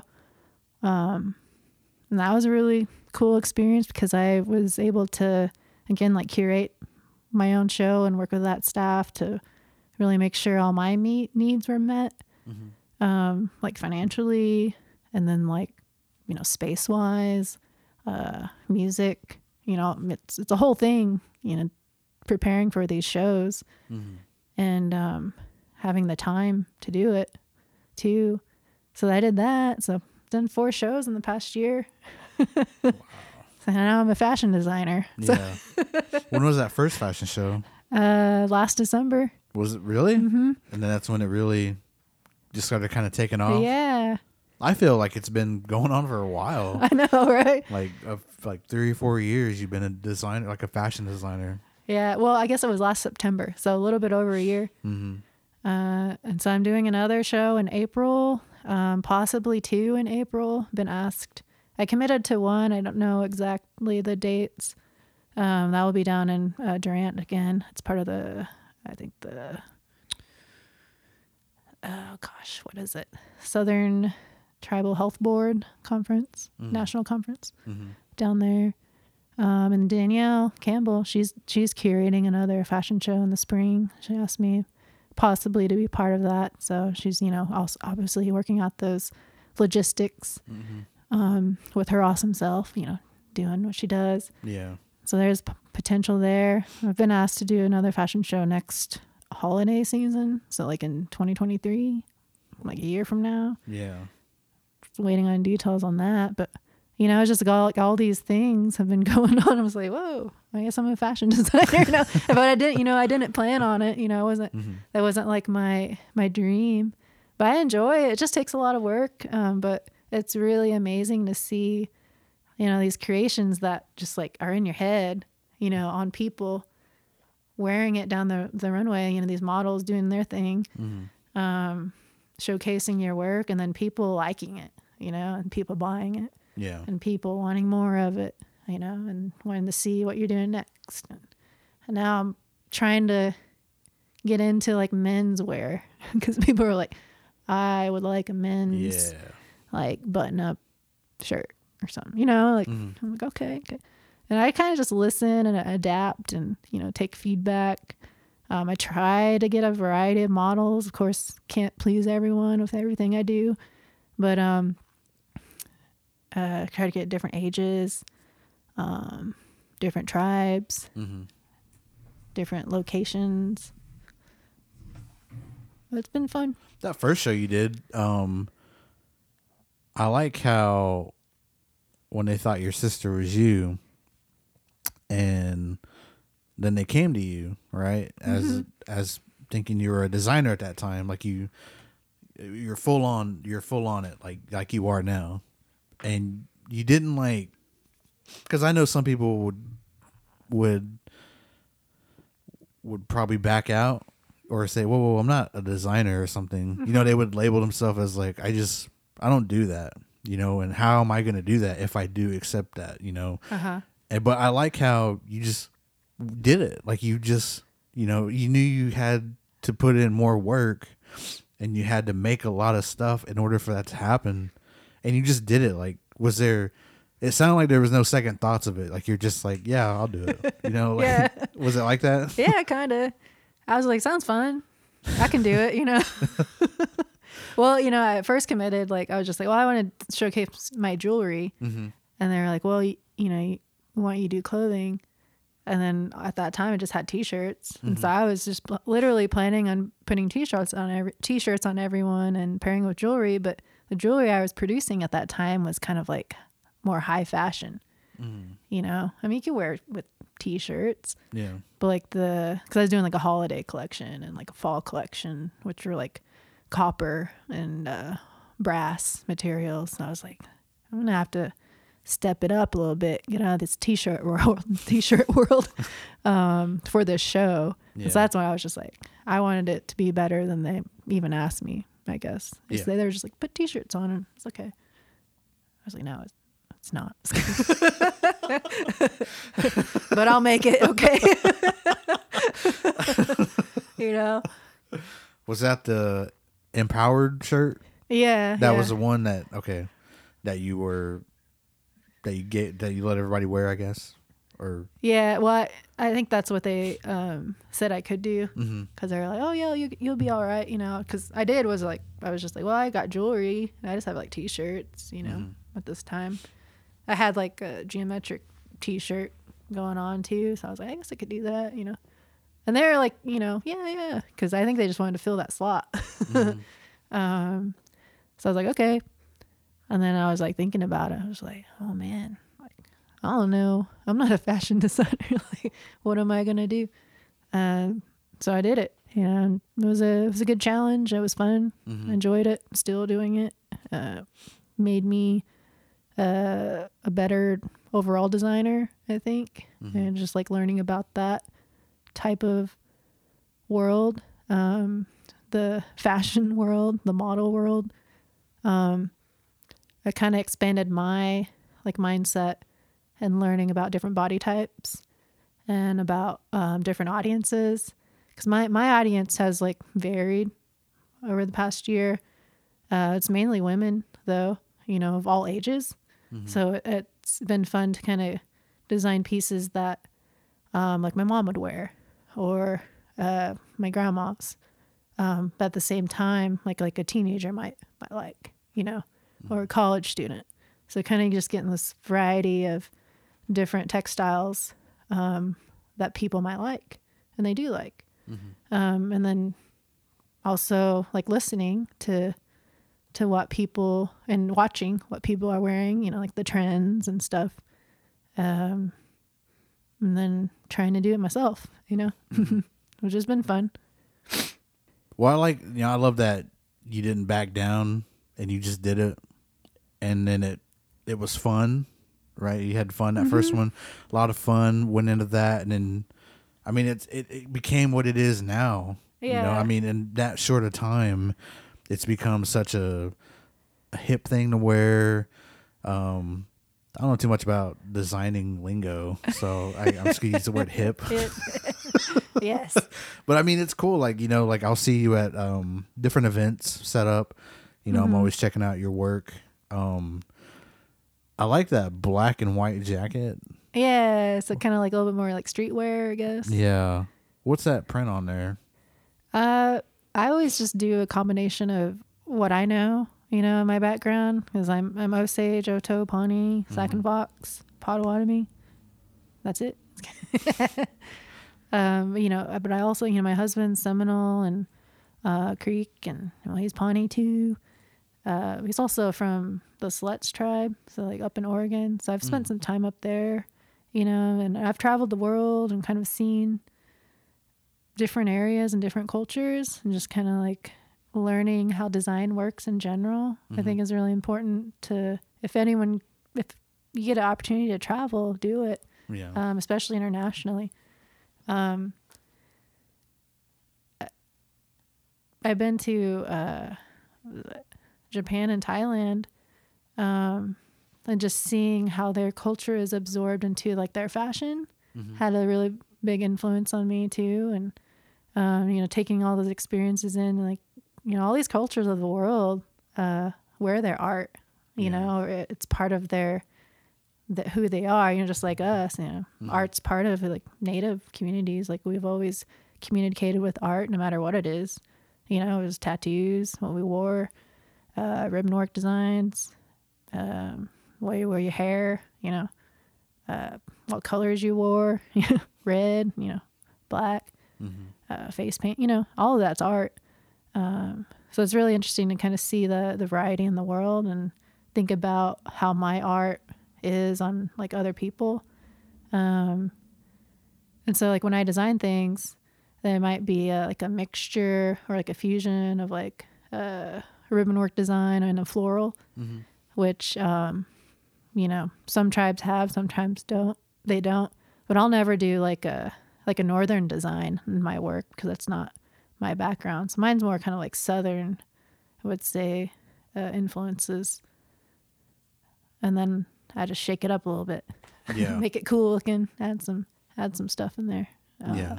and colors. I really enjoy working with colors. Um, and learning like about color theory in grad school. There's all these different uh, types of things you can do to shift uh, a layout, you know, design, stuff like that. Did you teach yourself how to screen print and stuff too? Uh, yeah, I learned that in grad school. Oh, did you? Mm-hmm. Learned a lot there. Uh, that's where I learned laser printing too, which Oh, is really? uh, my acrylic stuff is laser printed. Um, What I didn't get to learn though is that 3D printer. Never, I never went in there. Um, How come? I don't know. it was just like I've never. I guess I never really had the opportunity to. Um, like it was there. You can go in there like on your free time. I just like didn't because I didn't know how to use it. And so I had this one class where uh, it was kind of like open range of we get to choose what we wanted to learn, like something we haven't learned before, and you can choose that 3D printer, or you can do um, the laser printer or the screen printer, or um, type type press, uh, or something something else. You can do like a like a pro like a hardcore like product design, which involves like woodwork. Uh, and I did laser, the laser. I was really interested in laser at that time, so uh, and screen printing. I did screen printing, and yeah, you can only choose two. Uh, that's, that's the one I chose. and I was like, really, the whole time. I was like, oh, should have done that 3D printer over there. Because you know, some of my classmates did. And, you know, they're making these little like figurines. They're scanning their bodies and like printing themselves and making like little action figures. and Yeah. stuff like that I've seen that on TikTok. you know, and uh, you know, but doing also amazing things with like their research and stuff. But yeah, I just never had the opportunity to. Um, I always just said like, oh, I'll learn it. It's, you know, I just never have. so there's, I mean, there's room there. I can. Yeah. Um, I hear it's not that difficult once you figure out whatever machine that you're learning. And, and there's one in Tulsa, I believe, uh, at the Fab Lab. Um, have you heard of that? There's like this this uh, place called Tulsa Fab Lab. It's like uh, where you can like fabricate different things. Like they have a laser printer there, uh, 3D printer, and all these other things that are like open for use, community use. You just have to like uh, join. Really? Mm-hmm. What's the catch? You gotta join. That's it. like there, I think there's a membership fee to Uh-huh. use it. It's not that much, but that's it. Uh, You Hmm. have to take like classes, like safety classes, to be able to use that stuff. But Really? yeah, you can go over there and use What's it. it called? Uh, Fab Lab. Fab Lab. Mm-hmm. Okay. I got to remember that. Remind me. Yeah. I'll forget. Well, I, you know, I um have not had opportunity to go over there yet. Mm-hmm. I've just been wanting to. So Marley and I are gonna go over there. Um, my assistant, and she's gonna be doing, um, I don't know, something. I forget what she's wanting to do over there. But yeah, I want to look at the 3D printer. Maybe I can produce more little designs, Action figures. little action figures. yeah, you know, little indigenous uh, Pawnee man on a horse yeah. riding into the sunset. Yeah, I seen that on. I seen there's a TikTok I watched, and there's this guy. He was uh charging people to make them as action figures, and he was scanning this one guy, and that guy was kind of like, oh, you know, probably won't be that good. And he, I don't know how he scanned him, but he scanned him. It was just like a, you know, those videos are edited down to where they fit like a minute or something. So it's he's getting scanned, and then it starts working. Like he just starts making that dude exactly what he's wearing and he's like he's like doing a pose and anyway it gets done and he's looking at it, he's like oh man this is dope he's like a, an action figure of me like and i was like man i would love that if i could have that done to me i'd set it right here every day Oh, I'll make you one if I can figure it out. 3d printing it's uh have you heard that they're trying to um like mimic meat with 3d printing Oh, probably. it's over it's overseas but they're gonna probably push it here since like meat's crazy or whatever. But they're like seasoning it just like the right way to make it taste like meat. And you could cook it and you could eat it. Ooh. yeah. And people are like making burgers with it. It's 3d printed meat. And i'm like this is like one step closer to like the matrix. I know. when that dude, I think his name's uh, Cyrus, I think. I don't know, but he's in that restaurant and he's meeting with some agent, and they're in the restaurant, and he's like, "Eat your steak." He's like, "I know it's not real." He's like, "But I, my mind will think it's real," and he eats it. He cuts a piece off and he eats it. He's like, "Oh my god, that's so good." He's like, "But I know that's not real." And I was like, "Dude, this is just like another step into that Yeah. with 3D printed meat. Like it's not real meat, but I don't know." Then again, I was talking to Chef uh, Nico, Uh-huh. and we were talking about like she was talking about Doritos. You know how they're just not even like they're just like a chip, Yeah. but they layer it with so much stuff that it makes your mind think it's like a taco of some sort. Like that's why you get so addicted to that stuff. Mm-hmm. So it was very interesting to hear about food and stuff. And uh, I seen that 3D printed meat after we had our episode, and I was gonna let her know about that. But see see her thoughts on what 3D printed meat. She'd like, what? uh, she's cool. Yeah, I did her logo. Um, Oh, that's that what was she like said. cool. Yeah, it was a Yeah. cool uh, thing. And uh, yeah, I don't do many logos uh, nowadays. Mm-hmm. Um, I do, you know, though they just have to wait. Like Nico had, poor thing, uh, she wait about four or five months Whoa. to get into my schedule. Yeah, like right now, I have some. I have a couple of logos lined up. My next opening's like March, Mm-hmm. so it's not that far out. Well, like I mean, it is, but can't do one like if someone needs one like next week. You know. um, so that's cool. You know, I, I'm I'm still into like my small business side of my uh, Wampia Designs. Uh, so I do contract work. I do like resource designs and larger designs for uh, different organizations. Like I did a like a booklet design mm, this past month for the Osage Nation for the sesquicentennial program. As a word of uh, hard pronunciation, I learned it though. Sesquicentennial, uh, and then I do, you know do various stuff, um, and that was like my world before I got into like jewelry and and fashion now, um, and teaching. So I, I taught uh, graphic design, and I had my own small business. Um, and the reason I kind of transitioned to like creating more items like to sell and stuff like that is that it just allowed myself to be more creative, you know, and produce like art, like anything that I wanted to do. Yeah. And I was missing that in my life. So, like when I was teaching, uh, you know, I still love teaching. I just, I just can't do it full time. It's too much. Um, you kids out there are too much for me.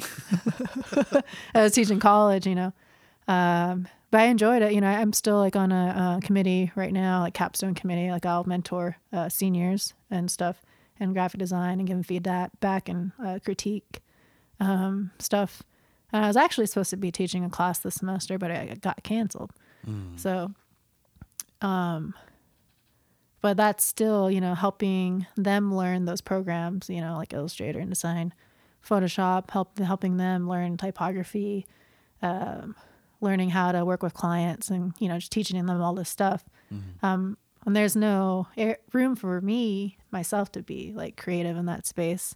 It's kind of like teaching them to be creative, which is cool. You know, I, you know, I love doing that too, but I just couldn't do that all the time.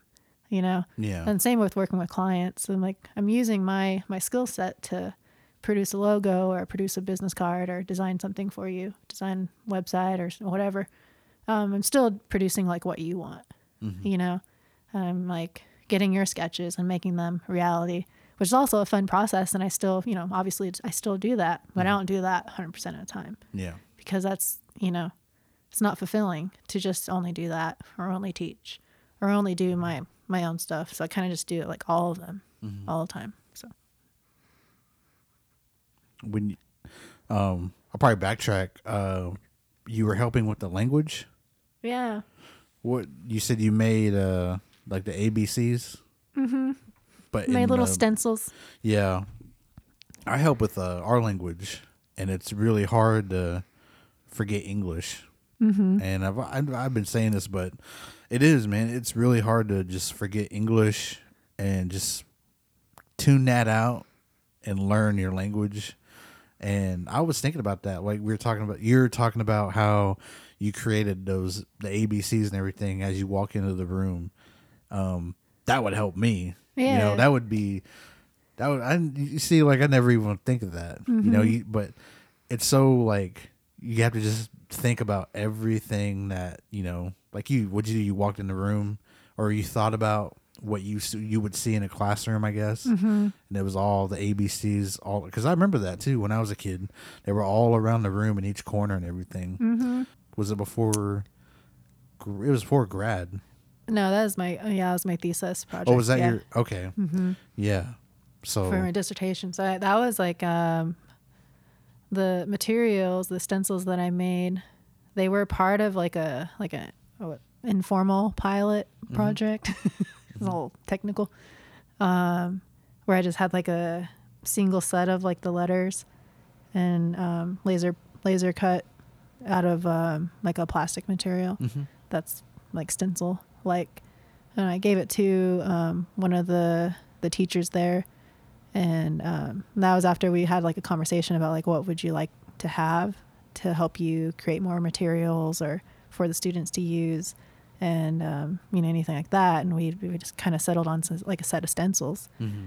and um, so she used those and she was she was able to like create like you know posters to hang on the walls with those uh, those stencils because you can create any word you know a stencil yeah. um, and that evolved into like my dissertation work because uh, there was a need for different sizes of stencils and then how they were like just designed individually. They wanted like a like all-in-one sheet of stencils and then different sizes. So i you know did all of that and then tested all of those and observed um, all those being used. Um, and then it's still evolving like today you know i'm still Yeah. you know working on um, now like sectioning different like letter groups together into like a stencil set. And so they're not individual or like you know all all of them all in one. There's maybe like five together and then another five another five because it's like a little bit easier to work with. Mhm. so so you know stuff like that that was able to come out of that research. But yeah like the osage language the way that that orthography is designed it wasn't designed until 2005 um, and it was because the you know we used the english language to teach osage and it was hard to disassociate you know with english and Yeah. how you know letter a has like three different sounds you know you can do or the d or um, you know and there's different sounds that you uh, say in you know Pawnee or Osage with those letters, and you're using it to create different sounds. It's really hard, Mhm. um, and so that's why they designed that orthography. And the way the orthography works is that each letter form only has one sound. Mhm. And that's it. So you can learn that sound, and you, so you know how to read a word no matter what. You know. Mhm. And so like I I can learn all the sounds of the orthography and I, and I I do I do know them now um, because I know how to pronounce each one because they only have one sound each. Yeah. And so I can read something now in Osage. I don't know what it means. but I can read it Uh huh. because I know the sounds of those letters Mhm. you know and once you get that far you can start understanding like the the construction of how these letters go together and start noticing patterns and get more beyond like that beginner level which is what, what i'm doing now and kind of like sentence structure and then start learning like what those words represent and what they mean Mhm. and it's a little again it's a little bit different than like learning english there's not like a literal translation for each word it's like a you know a set of like mindset for each word Mhm. you know different worldview Yeah. type things so Is uh, the Osage language is that very descriptive too? Yeah i think they're very similar in how they're uh how you like construct the words i Mhm. think or like the not not construct um like what they are meaning i guess like the Mhm. meaning behind them because like uh one example is like saying the osage word for like cup isn't like a cup you know it's like a something that holds liquid Mm-hmm. basically is like the the translation Yeah.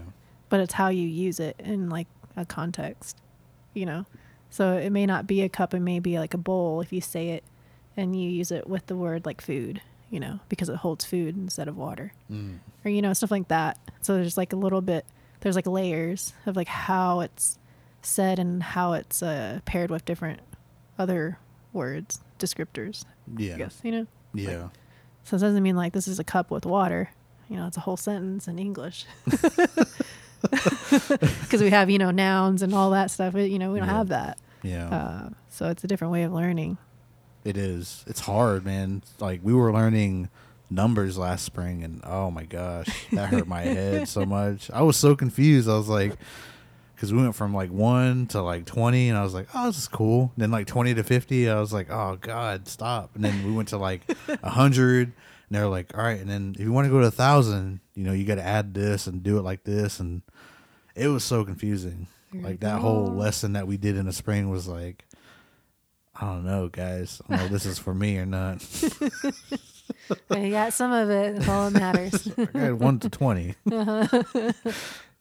but I mean, it's very, it's very interesting, you know, to think back about the language and everything. But I mean, what a journey for you.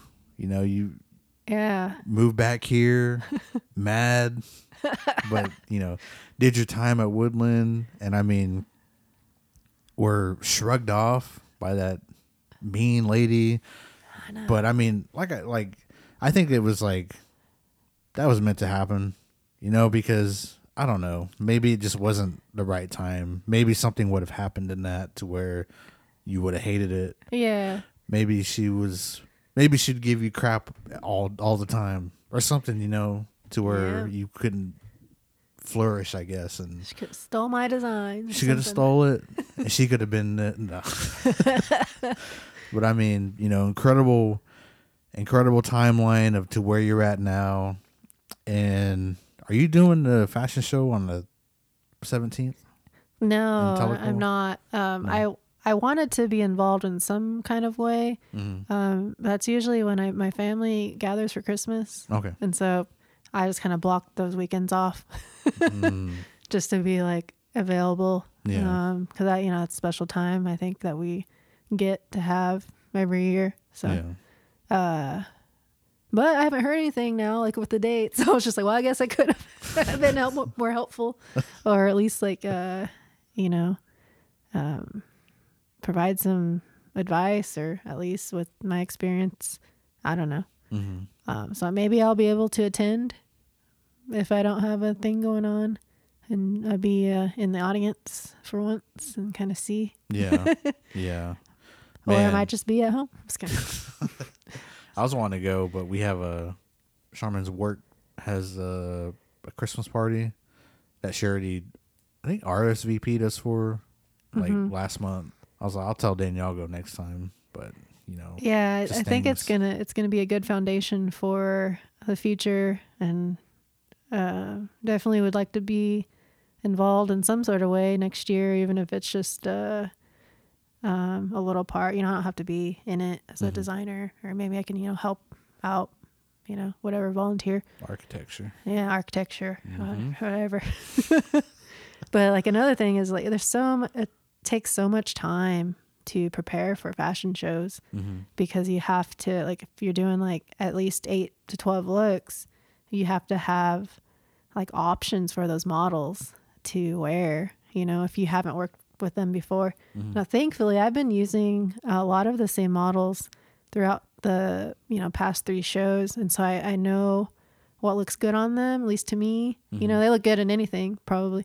But like, like kind of like what sizes that might or styles might uh, look good paired with like the jewelry that I'm making. But even then, like I might be like styling them and I'm like, that doesn't look quite right. So like uh you know, they'll bring like options for shoes and stuff like that. Um and I'll pick like the makeup that I have them uh, makeup artists do. I'll like curate that. Uh, I'll have to make sure I have a hairstyle picked out for each look. You know, it's a lot of work, kind of just like really planning, um, because you want them to represent your work in the best way you can, right? Mm-hmm. And um, in a, in a variety, you can't just have everyone going out in the same thing, too. You know, it's Yeah. boring. You got to be complex. Yeah.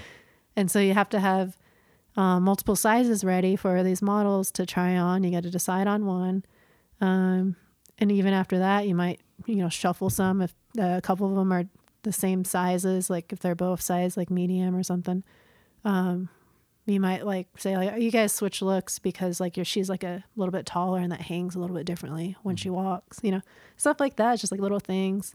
Um, but that takes like weeks of preparation to to get ready especially if you're like sewing stuff you know? I can't just put together something unless i have it already in my inventory. So i have been keeping like a small like jewelry inventory. So if i am asked to do something like smaller then i could say like okay yeah i can i can throw something together um do like a whole like runway show it's like it's it's uh at least a month preparation time.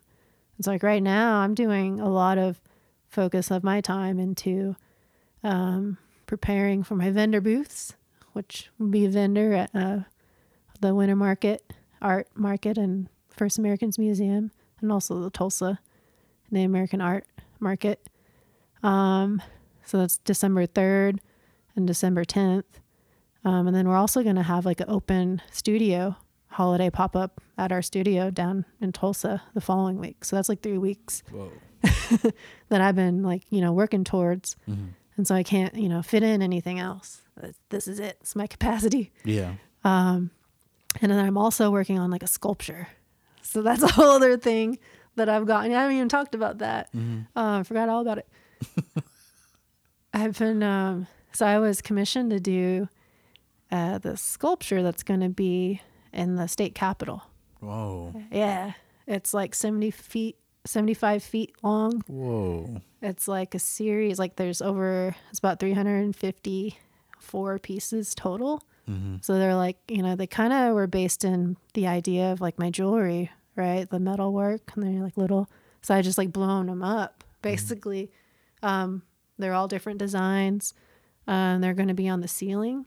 So they're going to be placed and suspended from the ceiling, kind of like constellations.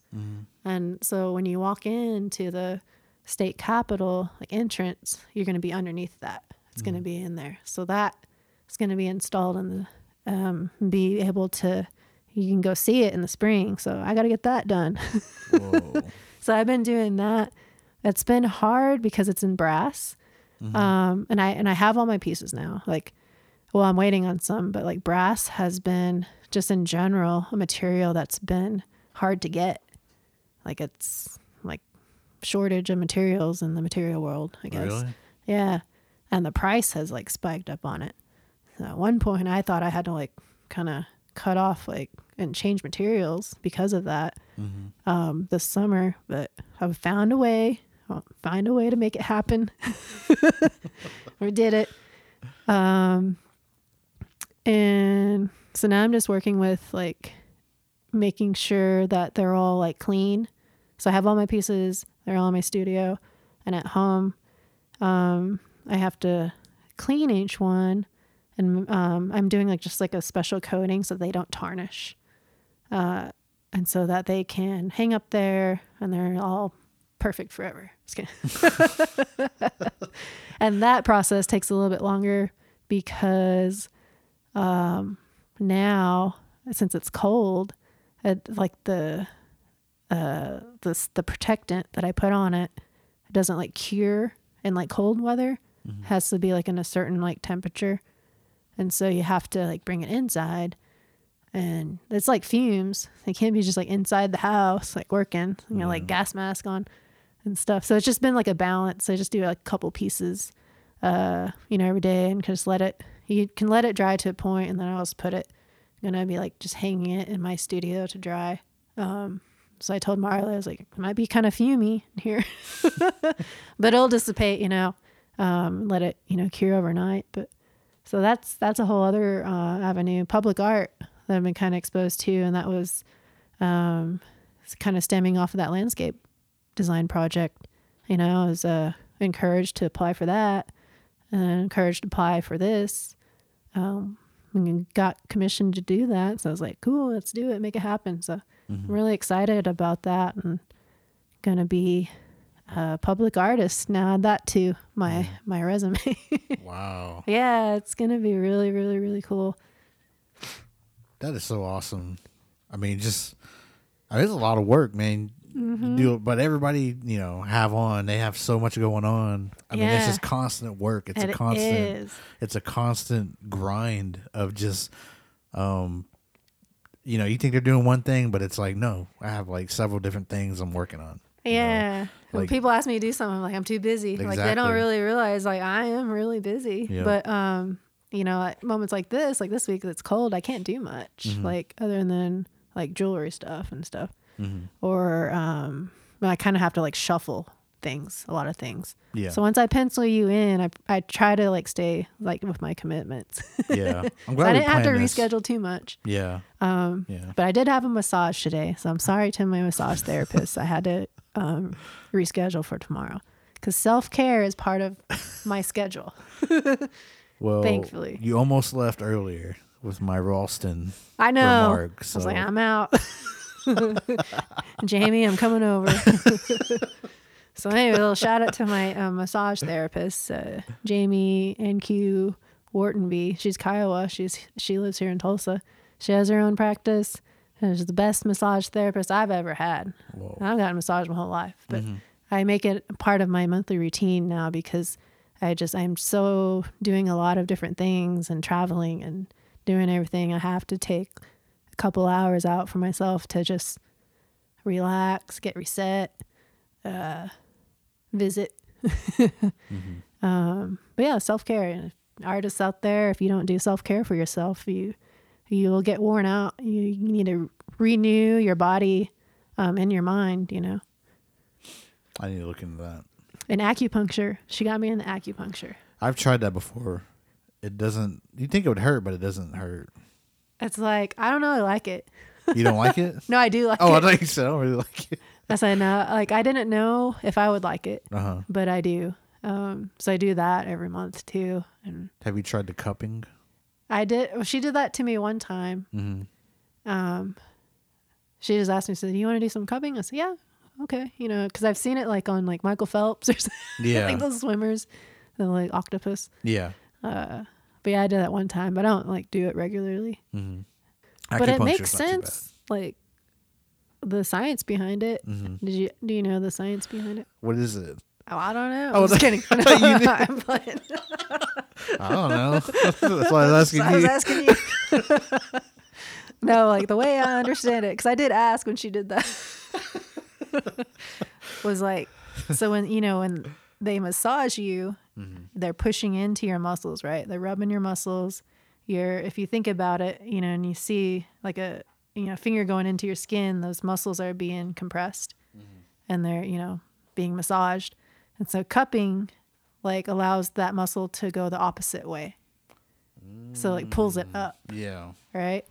And so like that's that's basically why. So you kind of really work out if you have like uh muscles that really need like that extra push you know or whatever yeah that's how i understand it Okay. which makes sense you know once you think about it you're like okay yeah yeah. so that's why your skin's all up in that cup too Yeah. because it's like really it's grabbing that muscle underneath there and making it kind of massage backwards That's crazy. right Yeah.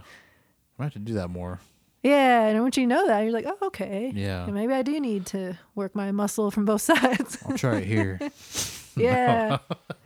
just, just be in the mirror. in your bathroom, in that it mirror. Oh God. Gosh, just these big hickeys. All hickeyed up. Getting in trouble. Yeah. I was cupping myself. Quit cupping yourself. Oh my What's gosh. he doing in that bathroom? He's, cupping himself. Coming out with these cir- these circles, these hickeys. Just got that disgusted look when I come out. Gosh. Thank you so much for coming on the show. Uh, anytime you want to come back on, let me know. Whenever you got some time, shoot, we'll do that fantasy thing. even. Yeah. that'd be awesome. Um, but let everybody know again where you're going to be at in the coming months, and then where to follow you and find you. Yeah, so uh, I'll have a vendor booth at the First Americans Museum in Oklahoma City the first weekend in December, which is the 3rd and the 4th. Uh, I believe it's 11 to 4 or 11 to 5 p.m. each day. So I'm going to have a lot of different products, more clothing there, um, and more art. Because I, I do, you know, art and painting and stuff. So uh, I'll have more art pieces there uh, and be debuting my holiday collection for my jewelry. So that'll be a special and a special holiday edition. I'll be advertising that on my Instagram stories. Um, and then also then the following weekend I'll be here in Tulsa at the Native American art market. I think at the Methodist Church. It's on my it's on my Instagram. So my Instagram is uh, at Weomepe W E O M E P E. Um, and so I'll have uh, more items there. I think I'll have a little bit more T-shirts and, and different types of jewelry there. Um, anything that doesn't sell at uh, FAM, you know, I'll have it at my booth in in Tulsa. Uh, but I also will. They're having like a fashion show there, mm. and so it's it's not like a super huge like production, but it is part of the entertainment. So I'm just going to be doing two models there, like a male and a female, and they're going to be walking. Um, so I'm not I'm not like you know headlining the show or whatever. I think she has uh, Trisha. She has a uh, like five six different designers. They're all just going to be showcasing just like you know a couple examples of their work, mm-hmm. and uh, there's going to be DJ there and stuff like that. So that'll be cool if you can make it out to there. Um, and then that following Friday, December 16th, I plan to do uh, with my uh, my my design assistant, my studio mate, uh, Marley uh, Fixigo Hard- Hardison of No Heart Design. She's going to be doing um, small art pieces, Seminole patchwork pieces. Um, and we have a studio together, so we're going to have that open to the public, have open holiday shop. So that we're planning on having that like noon to seven uh, that day. So any last minute gifts that you want. Um, if I sell out jewelry, I'm going to make new jewelry for that. Um, but I'll have jewelry there, and I'll have what's cool about that is because it's in my studio, I'll have all my inventory there. So I'm going to have like a big, huge like inventory sale.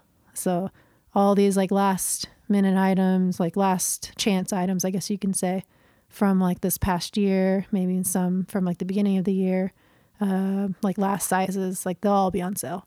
So um, yeah, I'm looking forward to doing that and uh, seeing what the new year brings after that. Mm. And uh, thank you for having me. Of course. So everybody, go check her out. She's gonna be at a lot of places. She's having her, what do you call it, a closeout? As like, well, we're calling it like a holiday pop up shop. Holiday pop up shop. But it will include a close closeout of close like out. a lot of okay. items. So check out that. Add on Instagram, Facebook. Um, designer doing a lot of big things here. And once again, you know, let me know if you want to come back on and uh, the fantasy thing. That would be dope. I'm so down for that. But uh, thank you everybody for tuning in. Check out Okie Podcast on Spotify, Apple, wherever you listen to podcasts. Uh, check me out on Instagram at Okie Podcasts at RussellMus49. Check me out on Facebook as well, Russell Sun Eagle and Okie Podcast. Check out the website, okiepodcast.com. And check out the other podcasts I'm a host of, Unsolved Mysteries of the Reservation. We are available Apple, Spotify, wherever you listen to podcasts. Follow us on Instagram and on TikTok at reservation underscore mysteries. Reservation underscore mysteries. So, until next time, everybody. Peace.